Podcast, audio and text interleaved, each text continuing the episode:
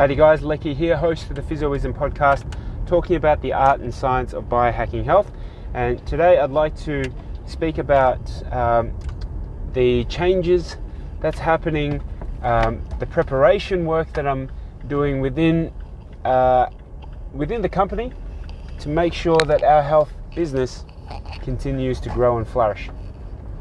Now, in our last podcast, I uh, shared with you how we had changed our team structure, committed to weekly team huddles, uh, performing weekly one on one sessions to make sure that we're all, um, you know, just putting out any fires that's, come, that's coming on the horizon.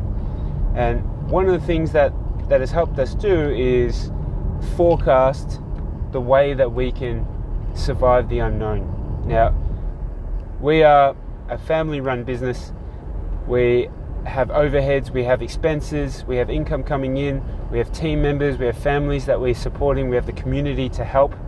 And having a lot of those different challenges can put a lot of stress on people who are running businesses.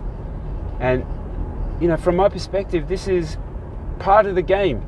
And I don't mean to look at this in like make light of the situation but the way that I see it is we are performing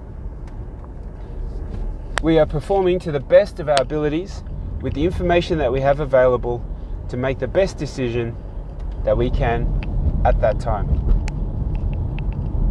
That is just like a sporting context. You have a split decision to make a decision on which way you're going to go. Are you going to go left? Are you going to go right? Are you going to shoot the ball over here? Are you going to pass the ball over there? This is, in my view, the same context. So, as we found that things were getting challenged, a lot of fear in the market, people, rightly so, were, were beginning to stay home and change their personal behaviors, their professional behaviors. We saw a decline in our physical locations. Okay, and we didn't we didn't sit and wallow in and bury our heads on, oh no, this is the worst thing, it's the end of the world. We let our systems decide the best steps to take next, and we just let the numbers tell the story. So, what we did was we made the hard decisions. We made them early, and we communicated consistently all the way through about what we were looking to do and the measures we're putting into place. And I always put myself in the position of the person that'd be receiving the news because I don't want to hear something that's drawn out. I want it straight to the point and just deliver it because it's hard for everyone. So as soon as you deliver it, just allow people to process and then we can move forward. Our executive team had worked on the numbers, made projections, and made the decisions on changes within the, the, our health company, and that meant changes in some of the team members' hours. It meant, you know, pumping up some hours in one location, reducing them in others. It meant making considerations on original agreements that we had we had made. But the success story there is we didn't have to let anyone go. We're in this game to win, and sometimes the important thing is just staying in the game.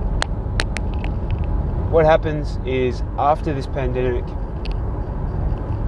is once once we win over this pandemic and we can get back into some semblance of what normal looks like, whatever that looks like. If we're in a position where we've kept consistency, we've kept communication, and we've kept you know this team environment, then we can move forward together and then start to realize the potential that's promised at the other end of adversity. People will drop off, businesses will fall off, you know, the sentiment in the marketplace will change. People's behaviors change to what's happening around them and what's happening to them. It's just human nature. And so, in my next podcast, I'm going to explain some of the unique changes that I'm taking on board personally and how that will affect me professionally in, in the changing landscape of our health company and the health business in Australia in 2020. that's my physioism for today. I'll speak to you next time.